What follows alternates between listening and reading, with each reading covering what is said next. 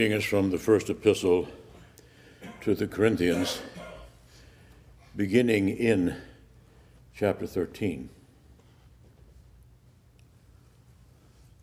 Love never ends. As for prophecies, they will pass away. As for tongues, they will cease.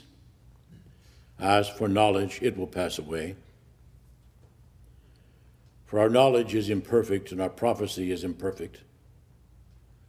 But when the perfect comes, the imperfect will pass away. When I was a child, I spoke like a child. I thought like a child. I reasoned like a child. But when I became a man, I gave up the ways of children.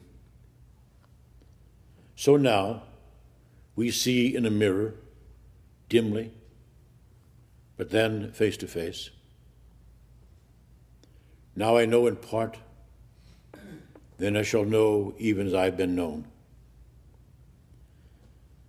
So faith, hope, and love abide, these three, but the greatest of these is love. This is the word of the Lord.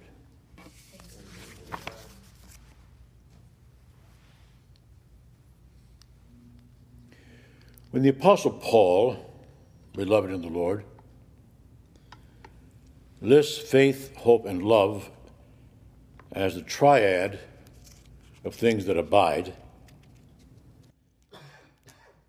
he takes care to assert the greatest of these is love, agape.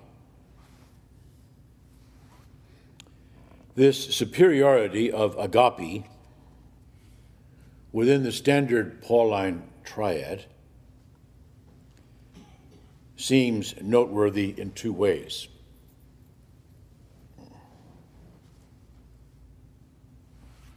First, there's the stark fact that Paul accords the supremacy to love and not to faith. If certain other Christians had written that epistle, the greatest of these would have been faith. But not for Paul. The greatest of these is agape. I make this point explicitly because there's reason to suspect that certain uh, later readers of the epistles certainly would have written, and the greatest of these is faith. Several, in fact, would have said, the greatest of these is faith and faith alone.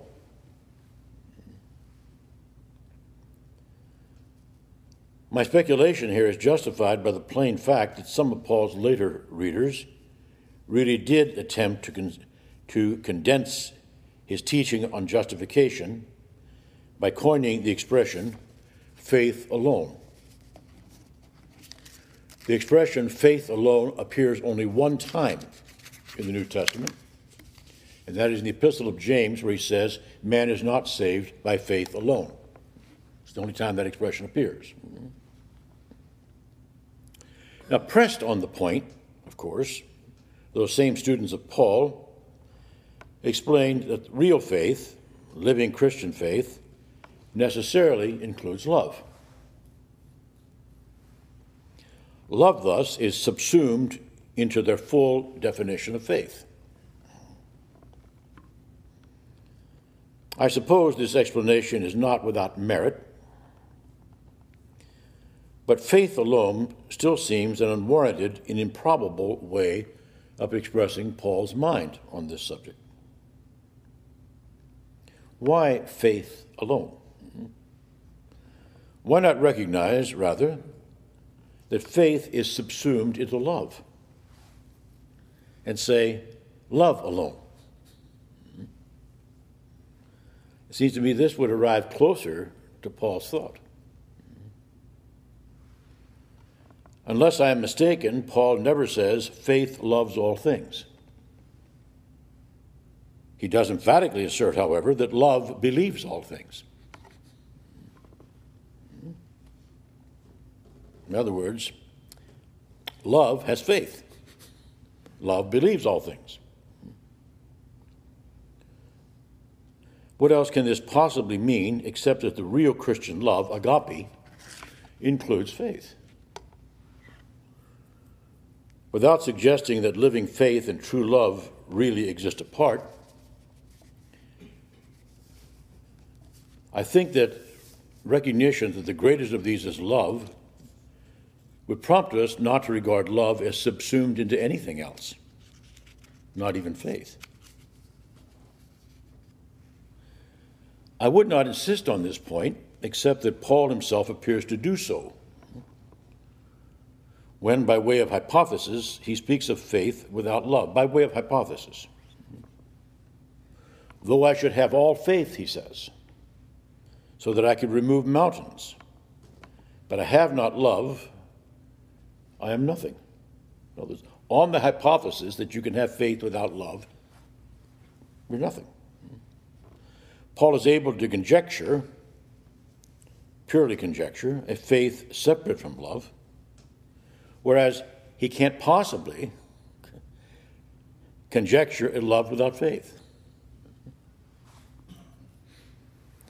In summary, then, a reliable adherence to the Apostle Paul's teaching on the matter would prompt all Christians to avoid theological expressions that obscure the truth. What truth? that the greatest of these is love. Hmm. Second point the supremacy of love among the three that abide lays the basis for yet another triad faith, hope, and patience. Paul's thought Paul, Paul, Paul thought these three become, as it were, aspects of love. Listen to what he says tonight. Love believes all things. Love hopes all things. Love endures all things. Notice there that it is love that believes, love that hopes, and love that endures, faith, hope, and patience. These, th- these three are contained in love. The insertion of patience in the context of faith, hope, and love is hardly unexpected. In fact, when Paul elsewhere expressed his standard triad, he sometimes spoke of patience in the context of it. Indeed, this form of the triad is in fact earlier. Approximately five years before he wrote 1 Corinthians, Paul says in the opening lines of his first epistle, 1 Thessalonians, opening lines of 1 Thessalonians, written about the year 50, certainly no later than 50. But listen, we give thanks to God always for you all, making mention of you in our prayers, remembering without ceasing your what? Work of faith. Okay. Work of faith. So much for faith without works. Remember your work of faith, your labor of love, work and labor, and the patience of hope. Hmm? Faith, love, hope in connection with working, laboring, and enduring. He follows a variant form in his next epistle. This is a little longer text. This is the Second Thessalonians, apparently written a year later. We are bound to thank God always for you brethren, as it is fitting, because your faith grows exceedingly, and the love of every one of you abounds toward each other, so that we ourselves boast of you among the churches of God for your patience and faith in all your persecutions and tribulations that you endure. Notice in this text, patience takes the place of hope. In addition, Paul uh, exhorts Timothy, this is much later, but you, O man of God, flee these things and pursue righteousness, godliness, faith, love, patience, hmm, faith, love, patience, gentleness. Hmm, to Titus, Paul writes, But as for you, speak the things which are proper for sound doctrine, that the older men, that may be presbyters, by the way, that may mean, mean the priests, presbytery can mean older men or can mean the presbyters, whatever, the, the presbytery, that they be what?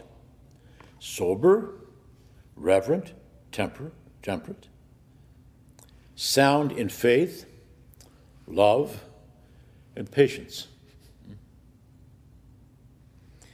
Now, with respect to love, Paul clearly thought it was inseparable from patience.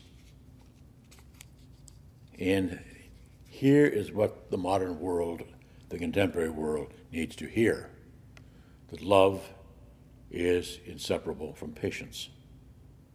In fact, when Paul starts to describe love in 1 Corinthians 13, what is the very first thing he says? Love is patient. Love is patient. Do you hear that a lot in contemporary songs about love? Hear that a lot in contemporary reflections about love, contemporary statements about love, that its chief quality is patience.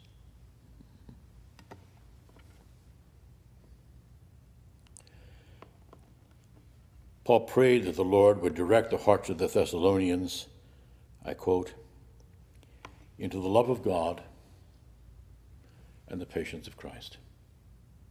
The love of God, the patience of Christ.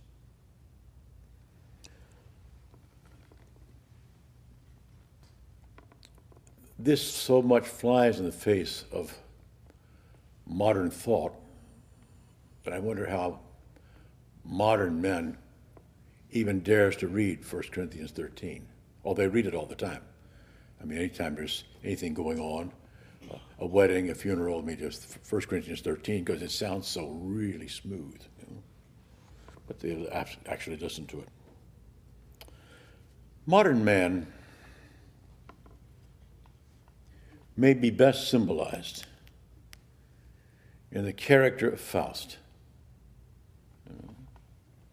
The character of Faust. Go back with me to that, that scene near the beginning where Mephistopheles comes and visits Faust, Goethe's Faust. What does he curse? What does he curse? Cursed be hope. First thing. Cursed be hope. Second, cursed be faith. Cursed be hope. Cursed be faith. For allen, Amber. But above all things, before anything, for allen. Cursed be geduld. Cursed be patience. Okay. Cursed be hope. Cursed be faith. Cursed be patience. There's the modern man who wants it all. He wants it all so much he will sell his soul. And he's selling his soul these days very, very cheaply. He will sell his soul rather than have faith and hope and patience. All aspects of the life in Christ, beloved, are correctly assessed in the light of love. St. John of the Cross says that in the twilight of life, each of us is going to be judged by one standard, and that standard is love. God's love is the font and source of all things. If I've quoted Goethe, I should also quote Dante. Okay. Dante, who describes the love that makes the stars go around in their courses. Makes the stars go around in their courses. God's love is the font and source of all things. This is specifically true, moreover, of faith, of hope, and of patience. Amen.